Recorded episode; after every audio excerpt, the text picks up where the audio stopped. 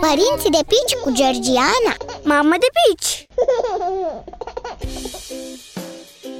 Salut!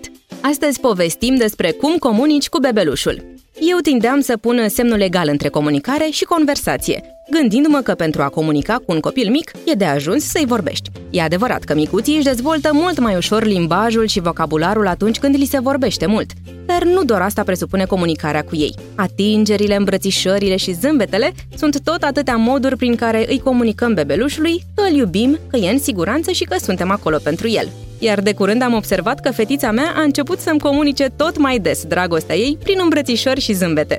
Cu toate acestea, plânsul va rămâne pentru încă ceva timp limbajul ei de bază.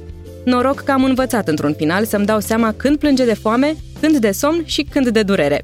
Legat însă de conversațiile cu cel mic, nu te gândi la cine știe ce discuții complicate. E de ajuns să-i explici în cuvinte simple ce faci sau ce urmează să faceți. Să-i vorbești pe un ton blând și să-l privești atunci când vorbești cu el. Eu m-am obișnuit să-i descriu fetiței mele fiecare lucru pe care îl fac. Fie că spăl vase, strâng jucării sau îi schimb ei scutecul. Nu am în pretenția să înțeleagă încă ce îi spun, dar uneori mă ascultă foarte atentă, iar de câteva luni a început chiar să participe la conversații, gângurind și dând din cap foarte haios. Poți comunica foarte frumos cu cel mic și prin muzică.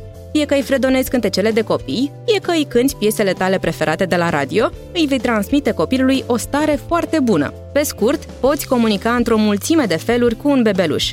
Sugestia mea e să-ți faci un obicei din a-i vorbi, ai cânta și ai asculta gângurelile, iar atunci când îi vorbești să folosești un ton normal, fără să exagerezi cu mai muțărelile.